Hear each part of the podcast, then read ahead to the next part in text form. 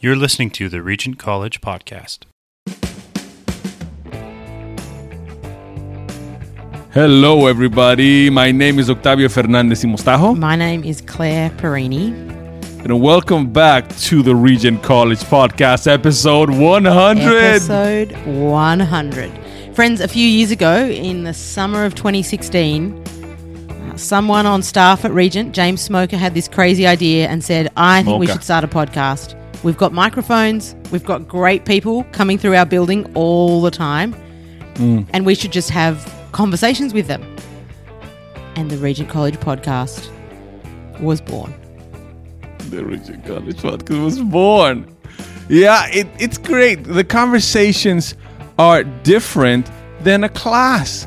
I mean, you can have a, a, a, a great speaker, you know, do the spiel and teach you a great subject, but it's totally different when you're in a one on one or two to one conversation with different things come out of those people. Yeah. So the idea was just to have informal conversations over a whole range of topics around Mm-hmm. some of the ideas and the people that shape the way that we think and the way that we worship at Regent College.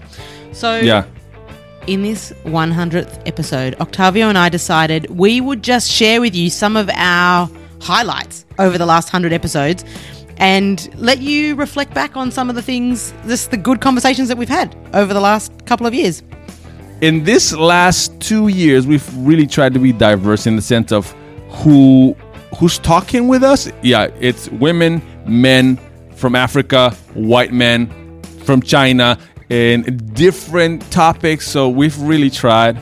I hope you noticed that we really tried to engage with with different kinds of people, and and we came up with the top 15 conversations we had on a podcast. Not 10. It, it wasn't possible to pick 10. We picked 15. Uh, in e- each one, I had my picks and Claire had, had her picks. This doesn't mean that these are the best and they will not come in a particular order whatsoever. But it's, yeah, it's 15. And, and since we're gonna uh, show you snippets of those conversations, this is going to be part one of our episode 100. Shall we get started? I think we sh- should clap already. Moment number 15 is on episode 39. Rethinking Education with Jeff Greenman and Raphael Hauser was one of my favorite ones because we started talking about education as being um, more about the learner than about the teacher. Uh, and this whole idea of when care and education and whole person formation and holistic education um, happens and just the goodness of that. So let's listen back to that one. Clearly, this vision of education excites you in some ways, um, in in deep ways. How have you practically? How have you how have you sought to integrate this kind of a vision? Um, and Jeff, you said at the beginning, teaching and education is not about teaching; is actually about learning. So, how have you, as a teacher, sought to cultivate these kind of environments of learning and education that you're talking about? How does that go? Where does it work and where does it doesn't? Where doesn't it work? Well, I try, and Raphael actually had my class on, on learning and the art of teaching, so he knows how I try to do it as well. You can tell, ask him whether it really works. But for me, part of it is uh, I am very excited about that sort of vision, but a learning centered vision, I think, really tries to spark people's curiosity. It, it, it tries to tap into what questions people are bringing with them into the learning that, that we're doing, the subject that we're studying, whatever that is. It takes the learner very seriously. Who are you as a learner? What are your questions? What are your concerns? What do you want to do at the end of this course? How could this actually serve you? So uh, I, I tilt more in the direction of being learner centered rather than subject centered, if I could put it that way. So content matters, and there's a lot of content in my classes. I, I haven't been accused of going light on it, um, but uh, but it's more than just getting through the content that matters to me. It's really that the students would engage, that the students would be present, that the students would really be uh, stuck in and chewing on good things together, learning with one another, learning from one another, and asking questions like, okay, if all this is so, what do I do with this? How do I apply this? Where do I use this? That sort of wrestling with stuff makes it so exciting for me rather than just kind of getting through the notes, just mm-hmm. getting through the content, mm-hmm. having everybody feel like it was good because we got through 12 weeks and we made it to the end on time. I just think it's it's really about engagement. It's about interaction. It's about wrestling. It's about asking, so what, and how do we do this? That sort of vision I, have tried to build into my classes, mm-hmm. whether they're on ethics or whether they're on leadership or whether they're on teaching and learning or whatever else. Because that quest, I think, is just fun. Mm-hmm. It's exciting. And the worst thing in the world would be to bore people like if if you're in a class and somehow people are bored, what has gone wrong here?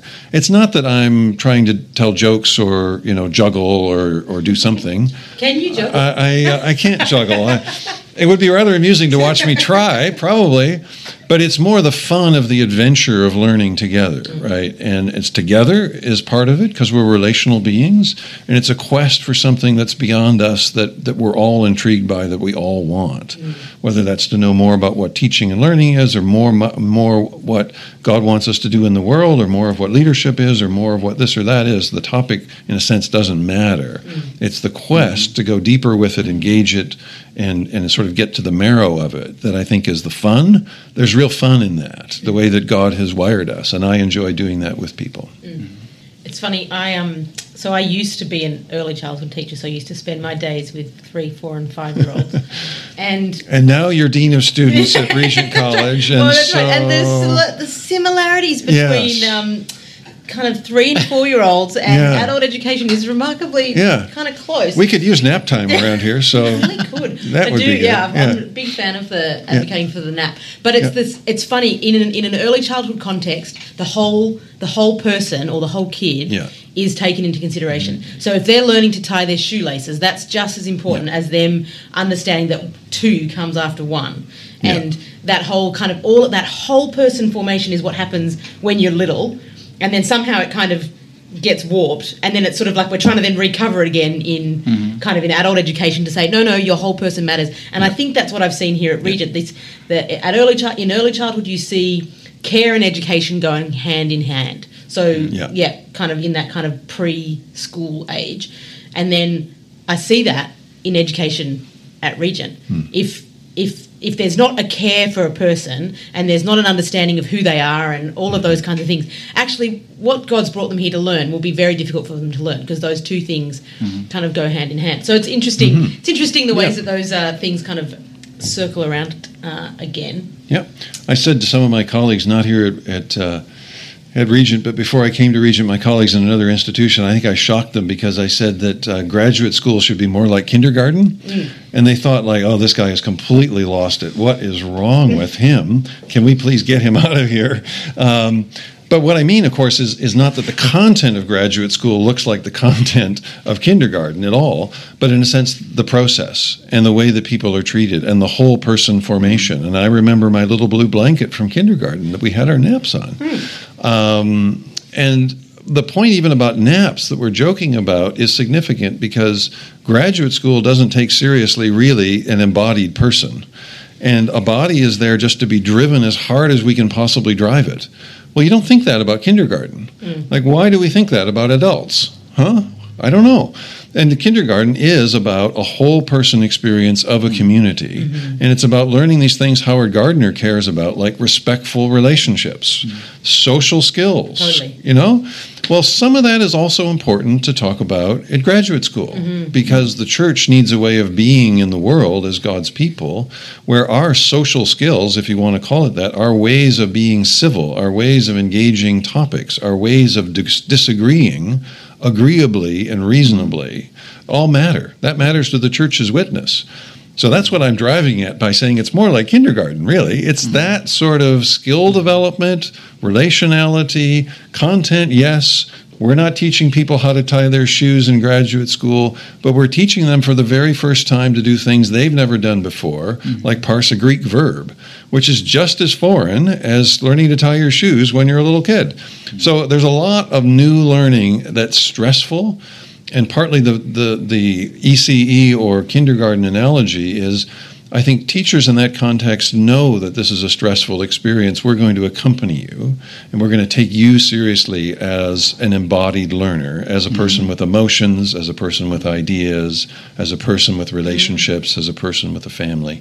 I just think that's a more holistic view of what education is, mm-hmm. and therefore how teaching and learning works. Mm-hmm. That sort of thing is what I mean, rather than just mm-hmm. um, uh, a kind of um, craziness maybe I'm accused of from time to time. Okay, that was amazing. And now, moment number 14. This moment is actually my pick, because so it's got to be better than Claire's, I guess. uh, this moment 14 is with John Walton. That was in the summer. John Walton visited Regent. And I mean, it was really hard to pick what we're talk what we're going what we're going to talk about with John Walton because he's written a lot. But we picked, you know, let's start at the beginning, Genesis. So this conversation was all about Genesis 1 and 2 and so many things written about Genesis 1 and 2, you know.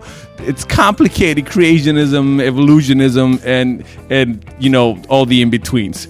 Uh, so this was a real eye opener. Uh, it was just Genesis one and two. So just have a listen. This one's amazing. And and remember, in the ancient world, to some extent, they didn't really care what the gods were like they just wanted to do whatever they had to do to keep the gods happy. Mm-hmm. The gods can be what they want to be, and it's kind of beyond, you know, above their pay grade, yeah. you know, to, to figure that out. But they they just wanted the practical things. What do I have to do yeah. to be in favor with the God so that I get good things instead of bad things? Yeah. Mm-hmm. And you know, just keep it simple. yeah, yeah. And and that's that's all I need to know. They would have thought it was well beyond them to try to know God. Right. Yeah, l- let me ask something that uh, I just thought about.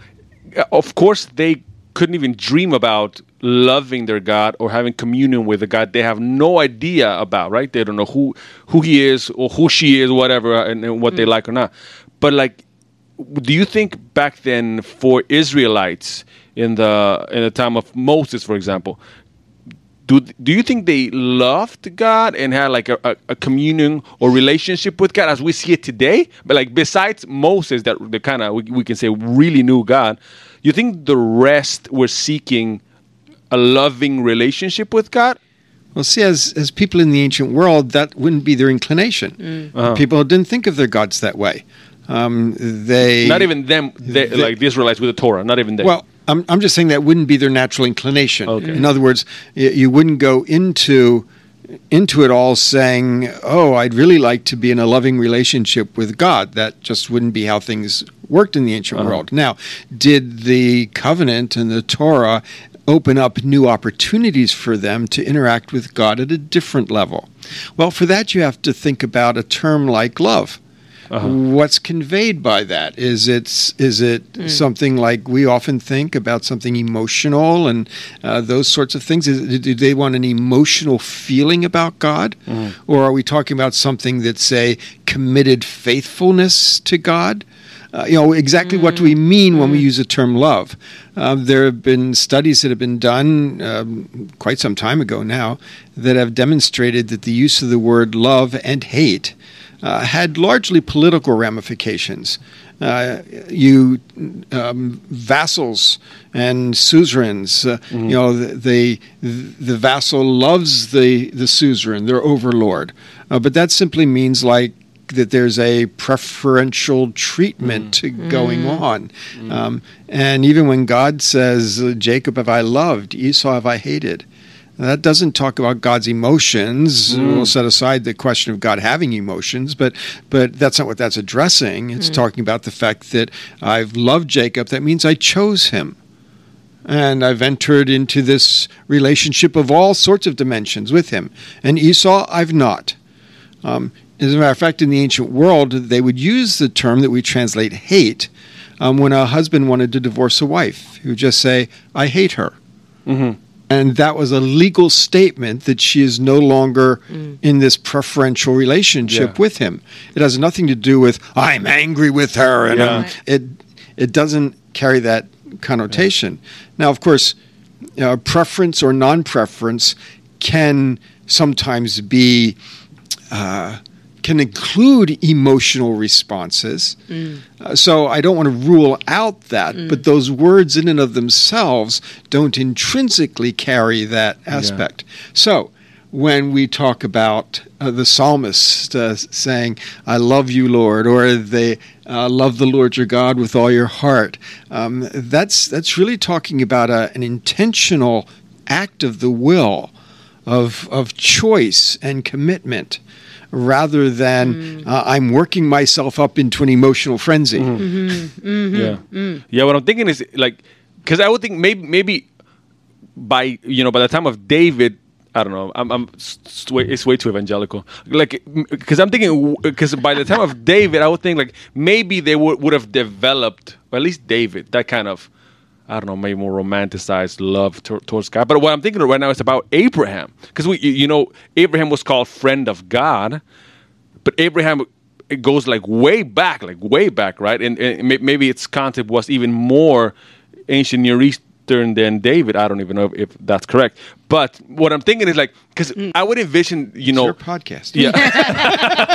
Because I would envision Abraham, you know, being the friend of God and the mm. one that had faith in God.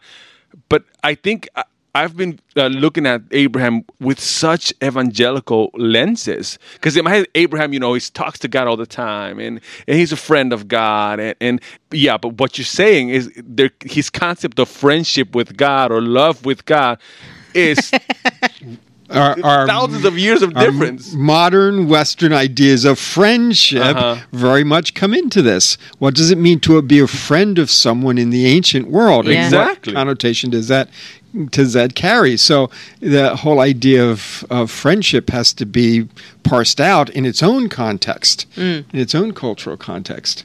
Okay, so uh, that idea of trying to imagine what that would have looked like. I mean, you talk about having these conversations with God. Well, wait a second, count them up. You know, in Genesis, there are eight times when Abraham has a conversation with God, and we wouldn't really call them a conversation. God talks, he listens. yeah, yeah, Now, uh, occasionally, he does say something like, "Huh?" Oh, yeah. Or, or- Really? Yeah. well, how's that going to work? It's not You know, usually recorded, right? but it's probably So- there somewhere. Yeah.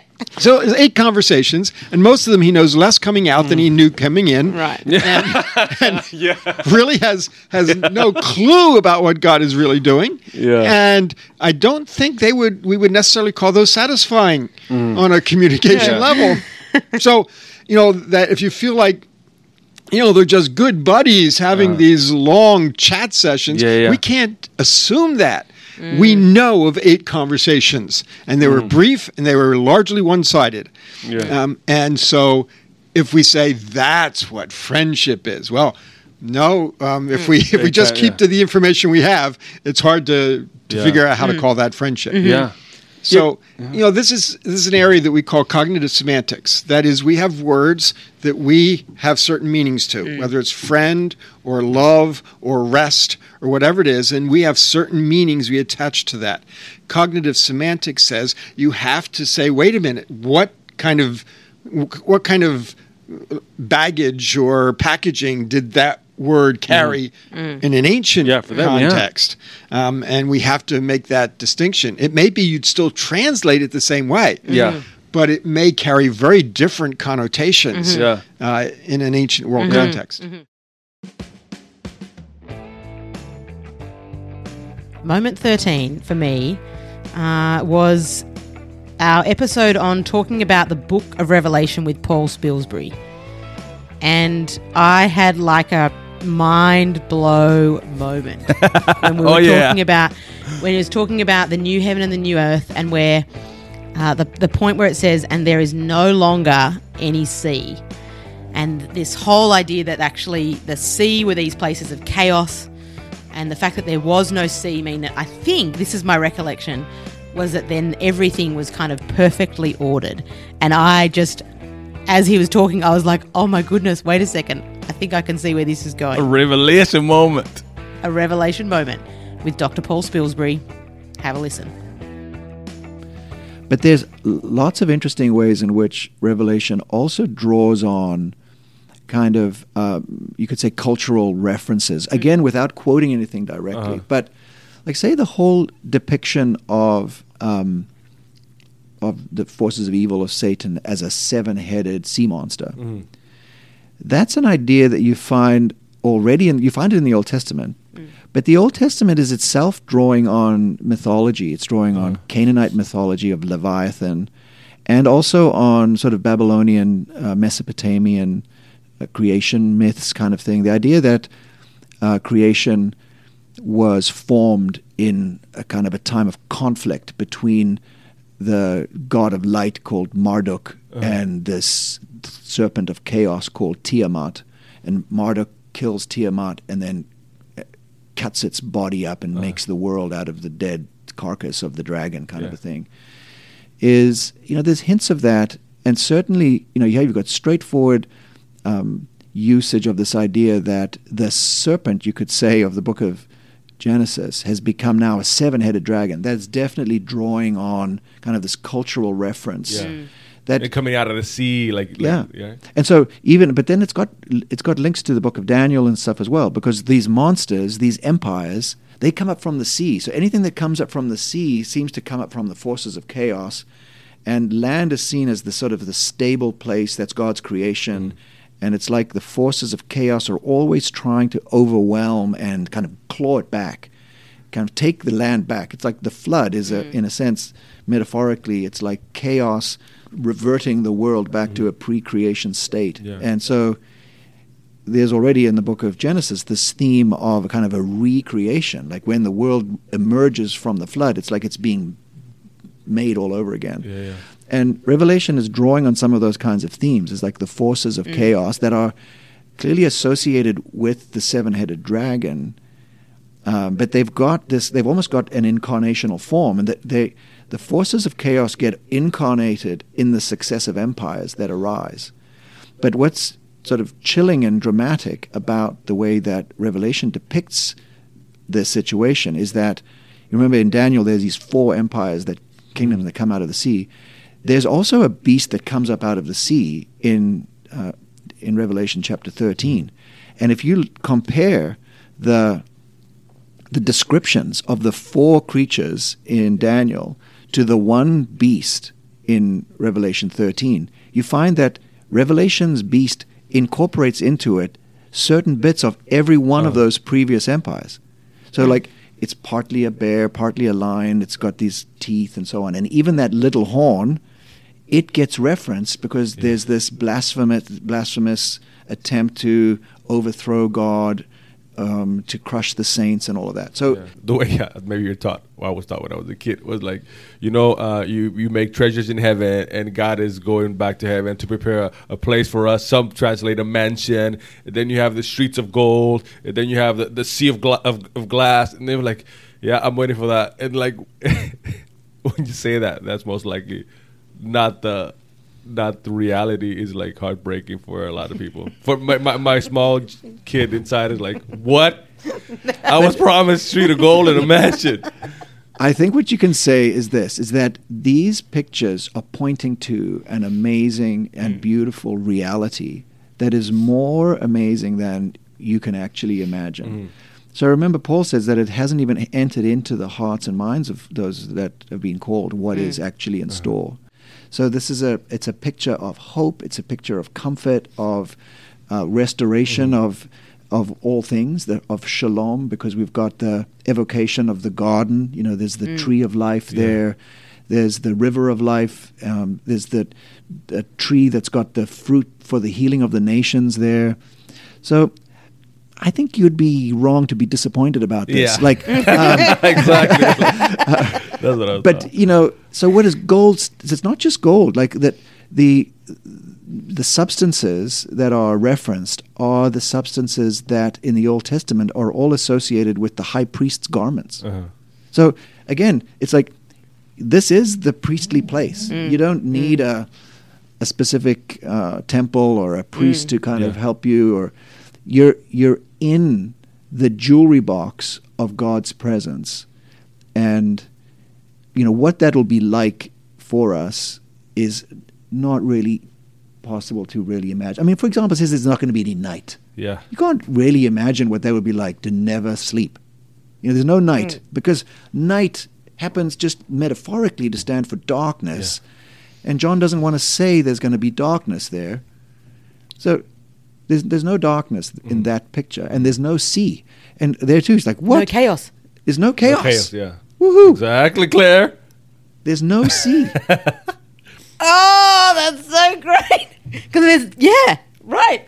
so there's no need for a temple, Mm. and there's no place for the forces of chaos. Mm. They're completely excluded from it. Dang. And moment number 12 from the podcast, from this uh, like three and a half years of doing the podcast, the one and only John Swinton.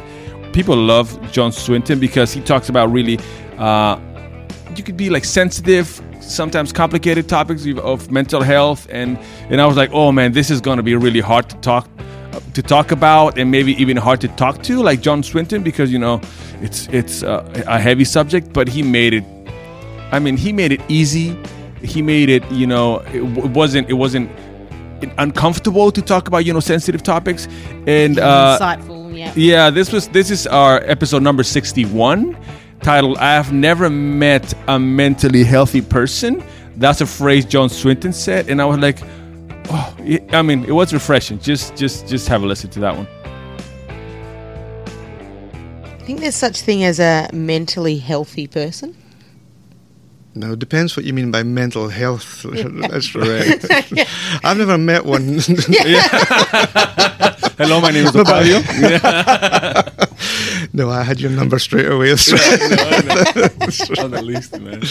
The uh, well, it depends. It does depend how you dep define it. I mean, the way we, we- uh, we've been talking about it in class, and I've been trying to help people think a little bit, is that within because we have such a biomedicalized culture, it's very difficult for people to think about health and ill health um, without first thinking about medicine. And medicine is a particular way of understanding health, which for the most part is either to stop things going wrong or to fix things that have gone wrong, right? And so, uh, if you know, if you, if you have cancer, you use medical technology to identify a, a broken bit and fix it, hopefully through chemo- chemotherapy or radiotherapy or whatever it is. And we tend to think that that's what it is. So, you, if you take that understanding, that cultural understanding, and say, oh, what is mental health? Then presumably you'll assume that mental health is the opposite of mental ill health. Yeah. And so you, uh, you either ha- uh, are well or you have depression. You're well, you have bipolar disorder, whatever it is. But the Bible doesn't have any word like uh, to similar to biomedical understandings of health. The closest word is the word shalom, which is used, I, I think, 159 times or something in, in Scripture. And the core meaning of shalom is, is justice, righteousness, and holiness, to be in right relationship with God. And so to be healthy is to be in right relationship with God, right? So you can be uh, an Olympic sprinter and be really unhealthy. You can be the world's richest and most hedonistic person and be really unhealthy. And you can be dying of cancer and be really healthy. And you can be in the midst of a psychotic ex- uh, uh, episode and still be really healthy in that sense. So health is defined by your relationship with God, not by your physical state or your, your psychological state. And so healing in that sense, although there's lots of dimensions to healing, is enabling people to remain in right relationship with God, even in the midst of the, the, whatever they're going through. Because some people, they're, whether it's a physical illness or a psychological illness, they're always going to have to live with it. It's not mm-hmm. going to go away. Like, uh, and but that doesn't mean you're constantly unhealthy. That doesn't mean that you're, mm. you're framed. We sometimes say that people are chronically ill. That, that doesn't have to be that way. Mm-hmm. Because if you think of yourself as chronically ill, or if you th- other people think of you as chronically ill, that really narrows your life choices. Like because you become a patient in that way. But if you think yourself as possibly not only healthy but able to participate in the the, the um, uh, life in all of its fullness that Jesus promises in John's Gospel, even in the midst of your your uh, experiences, then that gives you a new set of possibilities, and the, the key word being possibilities. Moment 11 uh, in this Reflections on the podcast is the episode called The Art of Neighbouring with Jen Richards and Barry Jung. And uh, that was a great conversation about what it means to be good neighbours. And both Jen and Barry have thought a lot and lived into that. And it was just fun hearing the different creative ways that they're trying to be neighbours. Uh, Barry, in particular, has started a garden and has worked out ways to kind of awkwardly but kind of honestly engaged Yeah. neighbors and has just seen beautiful fruit in that. Um, so, The Art of Neighboring, um, episode 32. Have a listen. My wife and I, we started to be more intentional to get to know our neighbors five years ago. And so since I've left work, it's maybe it's picked up a pace or two. Um, but for the first little while, this sort of sabbatical that I'm on has been really about being still and listening to what God is up to. And, and um, as I'm still and being present with God, I see all the stuff that He's doing around my neighborhood. So just being present with neighbors that walk by. So, for example, if I, I'm you know walking down the street and I meet someone, strike up a conversation, I'll be present with them. And I'm usually not. Usually we're you know I think we're focused on the task at hand. Oh, I'm going to the mall, and so you just kind of focus on that. But just to be more aware of who's around you and uh, the built environment around you too, and just to see what God is already doing in our neighborhood. So, um, for me, I've, I've really been more aware of things that have been going on in my neighborhood, and rather than having my own agenda, just to join in with what God is already doing, and and the Spirit moves me in that direction. And how um what's you we were talking a bit earlier and you were we were talking about this kind of this verse uh, in Leviticus that says when you reap the harvest of your land, do not reap to the very edges of your field or gather the gleanings of your harvest. Do not go over the vineyard a second time or pick up the grapes that have fallen. Leave them for the po- for, leave them for the poor and the foreigner. I am the Lord your God. Now you were doing some stuff that you didn't even realize that you were being biblical. Yeah, yes. So that's what we're talking. So tell us a little bit about how Yeah. you've been sort of living. How, yeah, tell us a little bit about your garden. Yeah, I, I, I mean, let's just let me back a bit. Uh, So, so five years ago, um, we heard some stories about neighboring and people having a party, getting together, and neighbors would come in. Neighbors that have lived here for 20, 30, 40 years, something like that. And they come to this gathering, and for the first time, they get to know each other, but they've been in the neighborhood, maybe living beside each other for like 20, 30 years. And so at the same time, the Vancouver Foundation, they put out a survey indicating one of the biggest social issues in the city, and really any urban city, is social isolation. And so my wife and I looked at each other after this sort of talk and, and kind of thought, hmm, we only know like two neighbors. And it's a couple that lives across the street. So we, we could do better. So we became quite intentional at that point, or tried to be intentional to get to know our neighbors. Um, long story short, we had a Christmas party. We invited people. Only two people showed up, and it was the two that we knew. So we kind of figured, what's going on here? Why don't Why don't they know us? Why didn't they come? Like we had all this wine and cheese and just lots of food, and um, and what we realized was that they didn't know who we were. I mean, I, we just sent the invitation through the mail slots, and but they didn't know who we were. So how do we get to know them, and how do they get to know us? So that following spring, I built two garden boxes in our front yard and grew vegetables there, and that drew a lot of curiosity. You know, what what are you building here? What are you growing? Why are you growing vegetables on Cambie Street? And this is a major for those that don't know. It's it's a major artery and it's just weird. And so, um, but in hindsight, you know, as you you know referenced Leviticus, um, in a sense, that garden is for the folks Hmm. that, that walk by, for our neighbors, if they want the vegetables. But really, it's it was it was a way for us to connect with our neighbors. Hmm. And there was a lot. There's been a lot of connection. We've we've expanded the garden in the front yard, and so there's a lot of connection and interaction. Not just us, but other people who stop by hmm. and check things out, and then they bump into other people. So it's kind of become a bumping spot uh, for for neighbors and certainly for us. There you go. In moment number 10 is with the one and only Miriam Kovalishyn. And this, like, it's, it's actually episode number 54. It's called Rediscovering Biblical Faith with Miriam Kovalishyn. This one was almost the most listened to podcast of season two, I mean, of 2019 until it got beat by, we'll tell you later who. But uh, people, re- we had so much feedback with this uh, episode. You know, Mary Kovalishyn, she's, I don't know if I can say this, she, she's a sweetheart and she's I mean, so wise. And in in uh, the the part that really the really uh, and that's the part you're gonna listen to a little snippet is when she said that the way people uh, in the Bible would understand how faith works, it was different than what we understand what is faith. It is not just uh, that I yeah I mentally believe whatever you're selling. It was a little different. So uh, here's the snippet. Obviously, in the Bible, we have the word faith everywhere, being thrown thrown Oh, by yeah. you know used by Paul by by by e- almost everyone, right? Right. So in my head is. Uh, did they all had the same uh, idea of what faith was? So, because my question is, uh, James, you know, he says faith by itself, if it is not accompanied by action, is dead. It's dead. so, so is faith for him the same thing as for Paul, or the same thing as for the author of Hebrew, the Hebrews? Because uh, you know, it, it's very explicit what faith is in Hebrews 11, right? It's very explicit. But, but do you think they all had the same exact concept of okay, this is faith? All of us we're talking about the exact same Right. thing.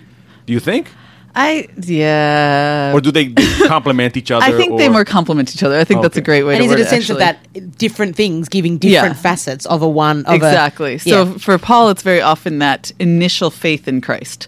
Like, as he says in Corinthians, this seems like foolishness. Like, Christ crucified? You wouldn't have a Messiah crucified. That's just bizarre on all fronts.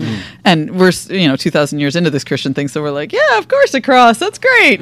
Um, but in that ancient world, like, this is a bizarre. So to put your faith in a crucified God and accept that that is the way to reconciliation with God is how I think Paul most often tends to use faith.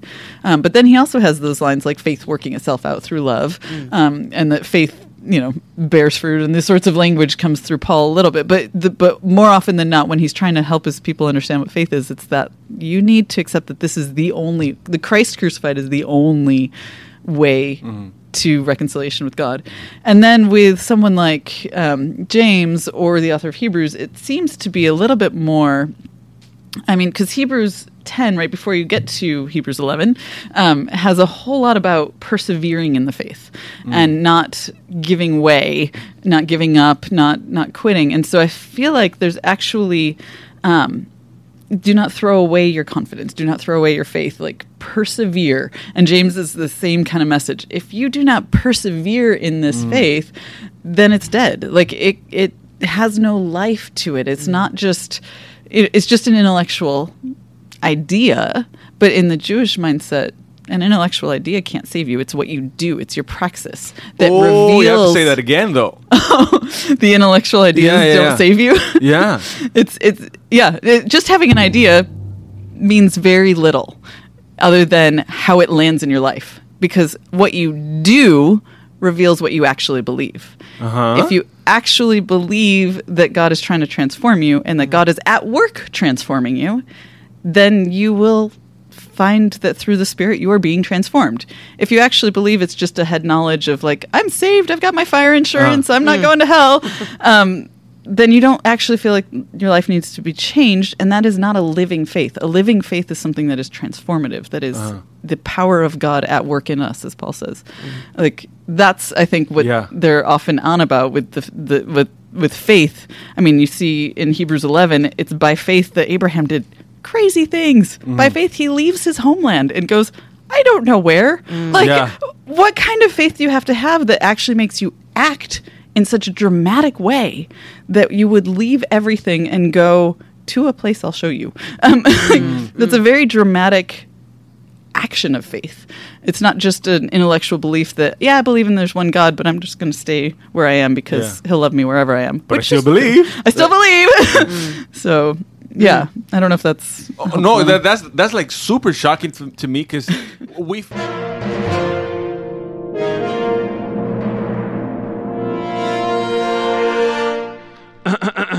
Sorry for interrupting your podcast, but Claire Perini has something important to say.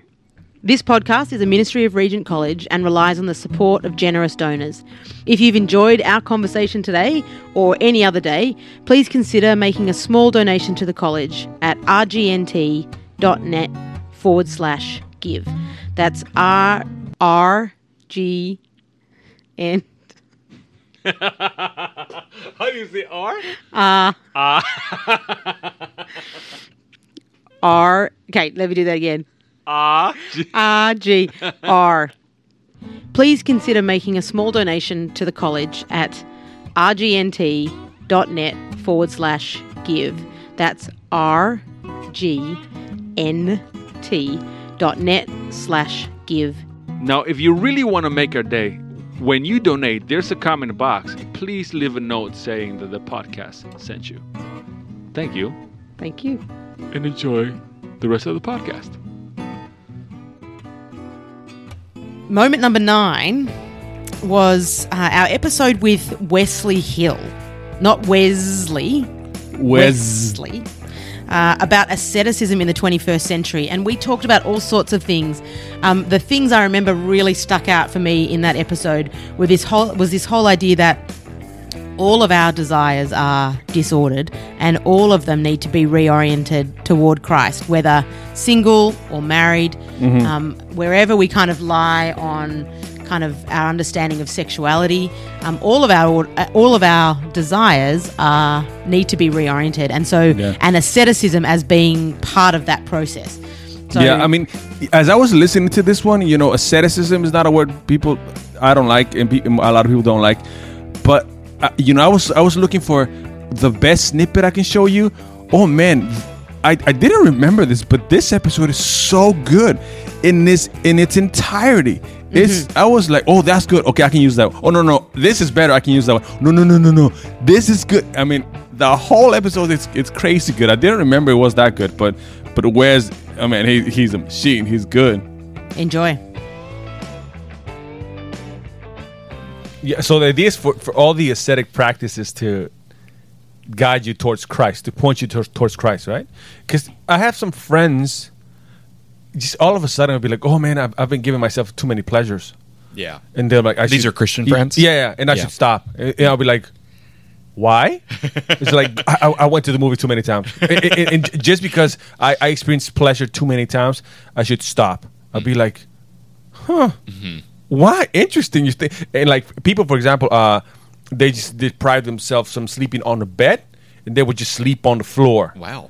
and be like I'll admit I haven't gone that far. Yeah, I've got a very comfortable mattress. yeah i'll be like how so how is that connecting you to jesus Yeah. or or sleep deprivation or or i don't s- stuff like that i'll be like Yeah. okay that does not make sense to me at all how is that pointing so so so, so then then then you have uh people like psychologists kind of having their input there so and be like huh you think you're being Yeah. pious right but you know you know that's red flags everywhere Right, right, so right, so, right. so I, I know i know i know uh uh asceticism like it's been um linked to uh, self harm or Yeah. to perfectionism or Yeah. to eating disorders, Yeah. anorexia. Sure. When it's it's, eh, but you had it be, uh, behind the, the title of pious or s- or looking for God, Mm. Right. But then you're hiding uh, wrong motives. Yes, and I do think it's striking the way the gospel, the, the four gospels, you know, the life of Jesus, he does recognize how asceticism can become perverted. So he, he he points to the Pharisees, for example, and he says, you know, you guys are are fastidious about tithing in a certain way. You know, you're gonna you're gonna deny yourselves a tenth of your income, and you're gonna make sure you tithe your mint and dill and cumin or whatever. But you neglect the weightier matters of the law. You know, mm. the, the the the the ultimate asceticism that God wants is for us to lay down our lives for the sake of those who are suffering, those who are on the mm-hmm. margins, those who are who are ill. And so if your if your asceticism is about self-aggrandizement, you know, I'm going to I'm going to fast so that everybody sees how holy I am or or or I'm going to fast because I need to for my own kind of psychological um, uh, satisfaction. You know, that's a kind of asceticism that turns you back in on yourself and is not healthy, either psychologically or spiritually. Right. Um, and so I just think I just think every area of human practice we always have to ask ourselves, in what way am I um, participating in a sinful form of this, a, a damaging form of this, a form that's not going to make my life more flourishing, but is actually going to you know hinder me. And i think mm. the examples you just gave are, are examples of asceticism going badly. Yeah. Mm. Yeah. and we always have to be alert to that. Mm. I mean that's part of living in a fallen world right? Like even Yeah. I, I think a lot about that line from cs lewis's book the Screwtape letters mm. where you know th- that book is is a fictional uh, demon you know uncle Screwtape writing to his his mm-hmm. protege his his demon trainee.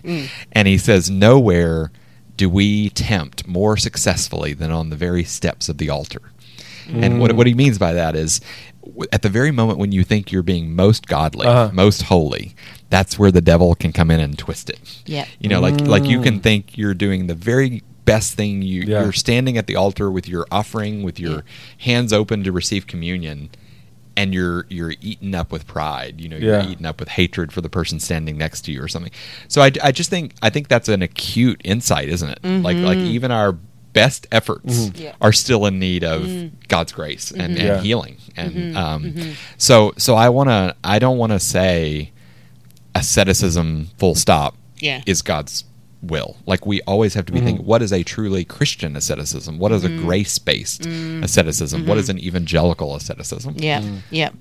Can you talk to us a little bit about kind of longing and desire? Because lots of this, like the things that we want and the things, the, the reason they're hard is because we want them and there's Yeah. desire. So talk to us about that deep sense of kind of longing Yeah. and desire and how that. yeah Just talk because I know sure you can sure talk well sure about that. yeah well one of the one of the things Stage is set. Go. yeah, yeah. One of the things I'm struck by, like as I read um, some of the literature that's out there on asceticism um, from people like Sarah Coakley, who's a, a well-known Anglican theologian, is that asceticism is not about giving up desire; it's about intensifying desire. Yeah. So, so mm. think about again the analogy of like an athlete.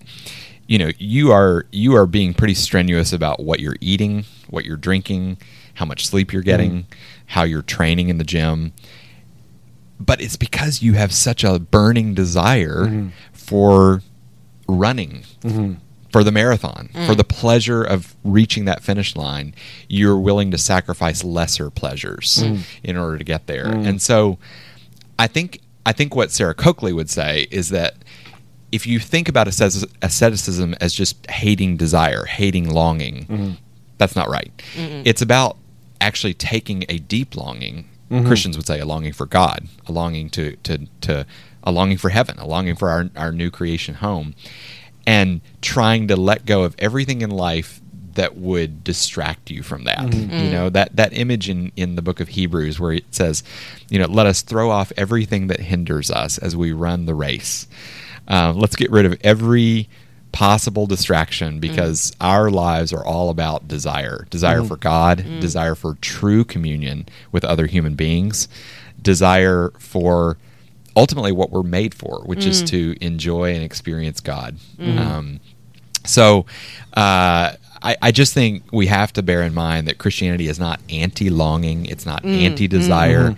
It's ultimately about saying, uh, well, again, to quote C.S. Lewis, you know, a lot of us are content with making mud pies in the slums when we're being offered a fabulous holiday at the at the ocean. Like like Christianity is about saying, give up your paltry, shadowy desires so that you can experience real desire, you know, the real the real thing. Um, in, in, in my head, sorry. Go ahead. In my head is a thought comes to mind, and it's you. You want you practice this ascetic uh, practices the because you want Jesus, right? And the thing is, people say, "I already have Jesus." What do you mean you want Jesus? You already are you a believer? Yeah, you already have Jesus. What what do, what do you mean with with with uh, leaving these things because you want more of Jesus? Is like and and more Jesus and and I, I know a lot of people. I have some I had some conversations. They they don't kind of get this extra desire for more Jesus. Yeah. and it's and Yeah. it's and then leaving even more stuff for more Jesus and having re- retreats and having silent retreats, Mm-hmm. all sorts of retreats because they want Jesus. And it, a lot of people don't get it. We're like, what? yeah. I don't, I don't know what, what you what you want. What are you Yeah. asking for? What Yeah. are you looking for? Yeah. when Yeah. you do those things, what what more Jesus are you saying? Are you talking right about? right hmm.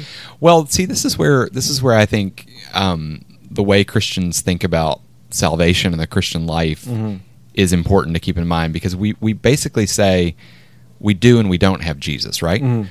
jesus has come he has decisively intervened he has saved us but he's gone away and he's left us his Holy mm. Spirit to be his personal presence with us. And so we are both comforted by his presence, but we're kind of heartsick with his absence. And so you, you find Paul, for example, in 1 Corinthians 13 saying, I'm longing for the day when I see him face to mm-hmm. face because I don't yet. I don't mm-hmm. yet see as I will one day see him. Mm-hmm. I don't yet have that that well, it's what it's what the theological tradition calls the beatific vision. You know, Hans Boersma has written a book about Yeah. this recently, um, and so it's not that we're fasting or praying or practicing solitude in order to have a relationship with Jesus that we don't already have. We do already have Yeah. one.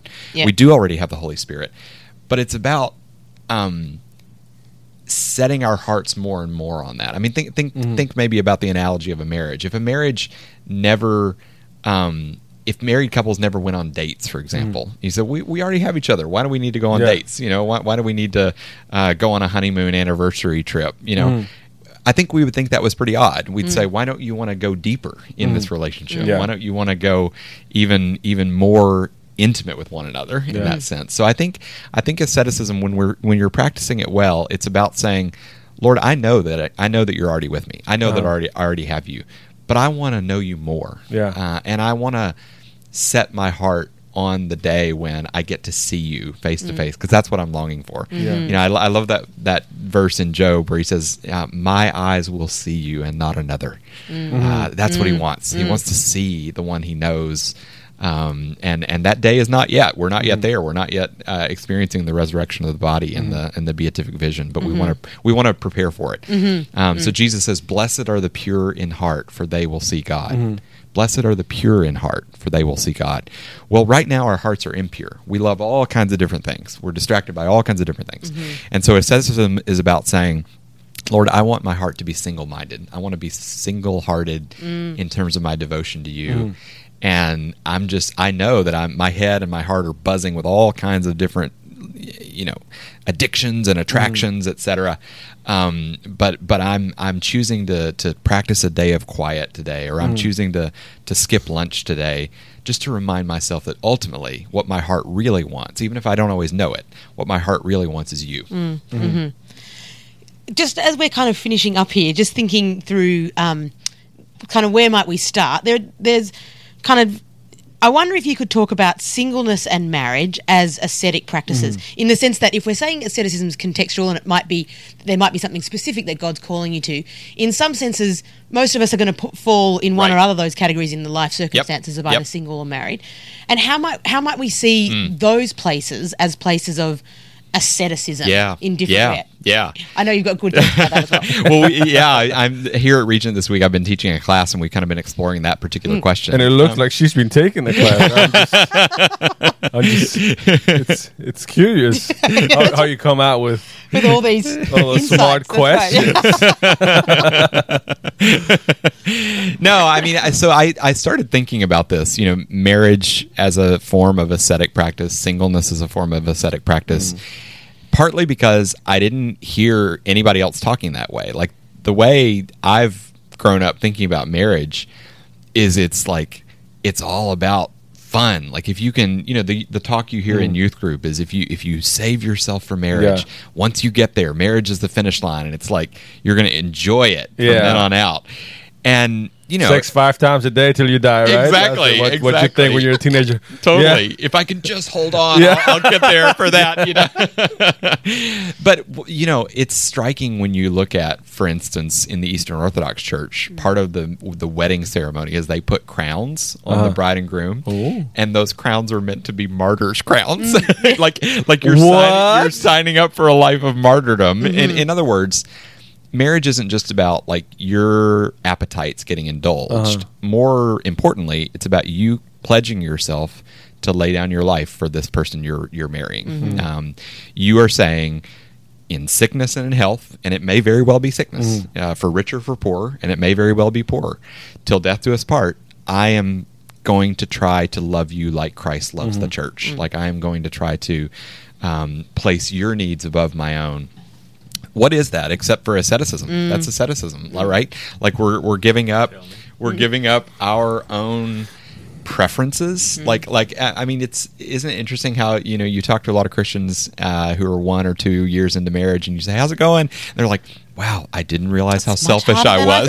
I didn't realize how selfish I was." You know, and I think similarly about singleness. Um, you know, singleness is all about um, voluntarily or or sometimes uh-huh. involuntarily right? I mean you don't always you mm. don't always get to choose to be married. Like sometimes it just kind of lands in your lap that you don't find the uh-huh. right person. Yeah. and so what do you do with that? Like it's it's it's not simply about kind of having all the freedoms you want. Oh i'm single so i can just do whatever i like all the time. I can go on vacation whenever i like. No mm. it's it's it's about a life of embracing you know i'm i'm in a painful circumstance. I mm. maybe would like to be married but i i can't for whatever reason. Mm. I deal with loneliness but i'm going to use this as an opportunity to to seek to serve others mm. to seek to use my freedoms not just to indulge in my own weekend plans but maybe i'll call up my married friend and say hey can I help with with uh, taking care of the kids this week? Is there anything you know I can, um, you know, it's it's seeking as Paul says in 1 Corinthians seven. You have an opportunity here. You you unlike married people, you have a lot of opportunity to be concerned about the things of the Lord mm-hmm. and how you can serve the church, how you can serve the world. So in that way, singleness alongside marriage is also about you learning how selfish you are mm-hmm. and you having some of those hard edges sanded mm-hmm. down so that you can become a holier person, a more loving person. Uh, um, So in that way, I think you know, like like any other Christian calling, marriage and marriage and singleness both are, are ascetic in that in that way. They require self denial. And in our moment number eight, we had the only one, what? The one and only Krish Kandiah. Uh, this is our episode number 89, and he was talking about uh, or- orphanages in the foster care system. And this really uh, sort, sort of became personal because me and my wife, we, we, we want to adopt here in Canada. And he was talking about uh, the need and the issues uh, with foster care and uh, with the foster care system and orphanages, and it was really eye opening for me. And uh, yeah, just just have a listen. This is a very important and sensitive uh, subject that he can handle with with such grace. And there you go, have a listen. Amazing. I would say it's a little bit like global mission. Is it everybody's responsibility? No, is it everybody's calling to be a cross cultural missionary? I don't think so. Some people are specifically called to it. Is it our collective responsibility to make sure the gospel is preached and demonstrated to the ends of the earth? Yes. So we all have responsibility, even if we don't all have the same specific calling. So caring for the vulnerable is a mandate upon the whole people of God, and we all have a role to play in it, and it might be different. I mean, the numbers in the UK. Um, so we started a charity called Home for Good, and it's specifically calling the church to action around uh, fostering, adoption, and caring for refugee children uh, who are here in the UK. And when we first started, there was about 5,000 children waiting to be adopted in the UK. And on top of that, we needed about 8,000 more foster families. Now, we did the maths, we did some research, we checked nobody else was in this field already. And then we came across a fun statistic that when we added up the databases of the largest kind of evangelical groups in the UK, we came up with at least 15,000 churches. Have you done the maths? Mm. Mm. I don't need every Christian to foster and adopt. No. I need one new Yeah. foster carer or adoptive parent per church. And the rest of the church to wrap around those families and those children. And we've done it. We've met the entire need right now. The stats in North Yeah. America are slightly worse, well, proportionally. So in the US, there are 100,000 children waiting to be adopted in the foster care system. And it's completely free to adopt these children. Uh, you might have heard of people raising money for adoption. That happens quite a lot. The only way you need to raise money for adoption is, you, is if you're adopting internationally. That's a whole conversation we can have if you want to have it. Or you're trying to do private adoption. And private adoption is when you're trying to get a baby from a mother who maybe has an unplanned pregnancy and she needs some help and there are legal fees in order for you to be able to have this baby from birth. But if you adopt through the state system, it's completely free to adopt in the US and in Canada. So no one needs to raise any money for adoption. So in the mm-hmm. UK, care leavers, so children that age out of foster care, normally around 18. In some cases, you can stay a little bit longer, maybe till 21. But kids that age out of foster care make up about 1% of the UK population, but they make up 25% of the homeless population. Yeah. Hugely overrepresented. Uh, of our prison population, I was uh, at a meeting with our prison minister recently, and uh, he said between 40 and 50% of the UK prison population are people that have aged out of the foster care system. Right? And of uh, sexually exploited women uh, working as prostitutes in the UK, in some areas it's as many as 70% are young women that have aged out of foster care. So you're hearing me? Those are all issues that Yeah. the church cares about. I know loads of churches that are doing prison ministry. I know loads of churches that are passionate about homelessness, and I know loads, I mean, loads of charities that are doing work um, to stop trafficking, and that's that's brilliant. But I'm going, well, hang on. There's a very costly, radical, but you know, at least simple solution. If we were fostering or adopting the children at age three or four, providing them with loving, secure, loving, secure, stable families, there is way less chance these kids are going to end up homeless, in prison, or in prostitution. Yeah. And so, you know, why do we wait until the system has kind of chewed these kids up and spat them out before we'll go and help? And the kind of help we want to offer is I'll go on a rota once a month. I'll give a couple of hours and I'll do the, I'll do the homeless thing, and that's a big tick. Right. I've done my justice bit, and I want to Yeah. go. Look, there's another level of justice that mm-hmm. says this is not a hobby. This is not a a rota. This is not a program. This is normal Christian loving hospitality by welcoming vulnerable children into your homes, loving them as your own flesh and blood for however long it takes. And we're not mm-hmm. being naive. You know, kids that are in the care system in the Western world have normally experienced something terrible, something catastrophic, something like um, drug addiction in the family, sexual abuse, physical violence. Um, these are kids that are going to carry a whole bunch of emotional scars. And it's not all going to go away just if you say your bedtime stories or you read the Bible to them or they bring them to the youth group. These are going to be ongoing challenges. But my bottom line is that what kind of love did God show us? His love was absolutely radical. You know, He saw us, God saw us in our need, and He did everything necessary to welcome us into His family. And He continually pours grace into our lives so that we can survive. So I think we're just called to model that same kind of love to kids in need.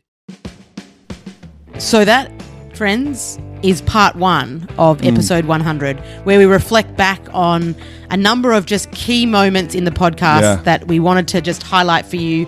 And hopefully that encourages you to go back and listen to the whole episode, either for the first time or again. Yeah. Maybe count how many accents you've heard in all the different podcasts. it's definitely a bit of a range. I mean, the accents are actually badges for the for the podcast. I mean, we have to have all the accents there, hands down. And, and yeah, please, please, this is are just just snippets. And I would like I was talking to Claire. I just went back and listened to a bunch. Oh, I mean, it's it, it has nothing to do with being Claire, but these people are so good to listen to, and and so easy to listen to. So so I mean, these are just uh, our first eight, and then part two of our episode 100 is coming up. So don't stop here and go listen to part number two. Thanks for listening to the Regent College podcast. Follow us on Facebook, Instagram, and Twitter. To discover more about Regent College, its upcoming events, conferences, courses, and more content like this, visit regent.net. That's R G N T dot net.